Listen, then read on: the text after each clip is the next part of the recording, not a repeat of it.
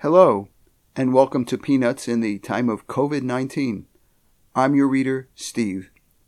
I'll be reading from Peanuts, a very popular comic strip by Charles Schulz that appeared in newspapers from 1950 to 2000. So let's get started. Before I begin this episode, I just want to clarify something.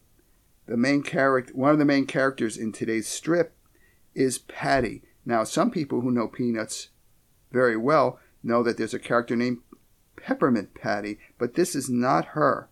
This is just Patty. So just want you to be able to visualize who we're talking about here.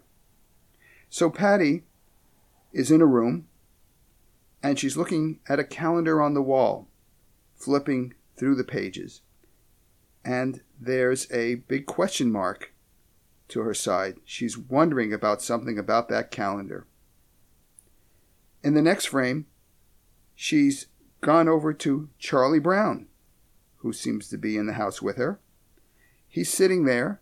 He has a book that's open. He must have been reading. And next to him is Snoopy, his dog. Patty says to Charlie Brown, I was looking at the calendar and I just happened to notice that somebody's put a ring around August 4th. In the next frame, Patty is squatting down to be on the same level with Charlie Brown to hear his answer. And Charlie Brown has put his arm around Snoopy. Charlie Brown says, I put that there for Snoopy. You've heard the old saying, every dog has his day, haven't you? And the next frame, Patty is standing up looking down at Snoopy. And Charlie Brown is also looking down at Snoopy, and Snoopy is between them with a very self satisfied grin, and his eyes are closed.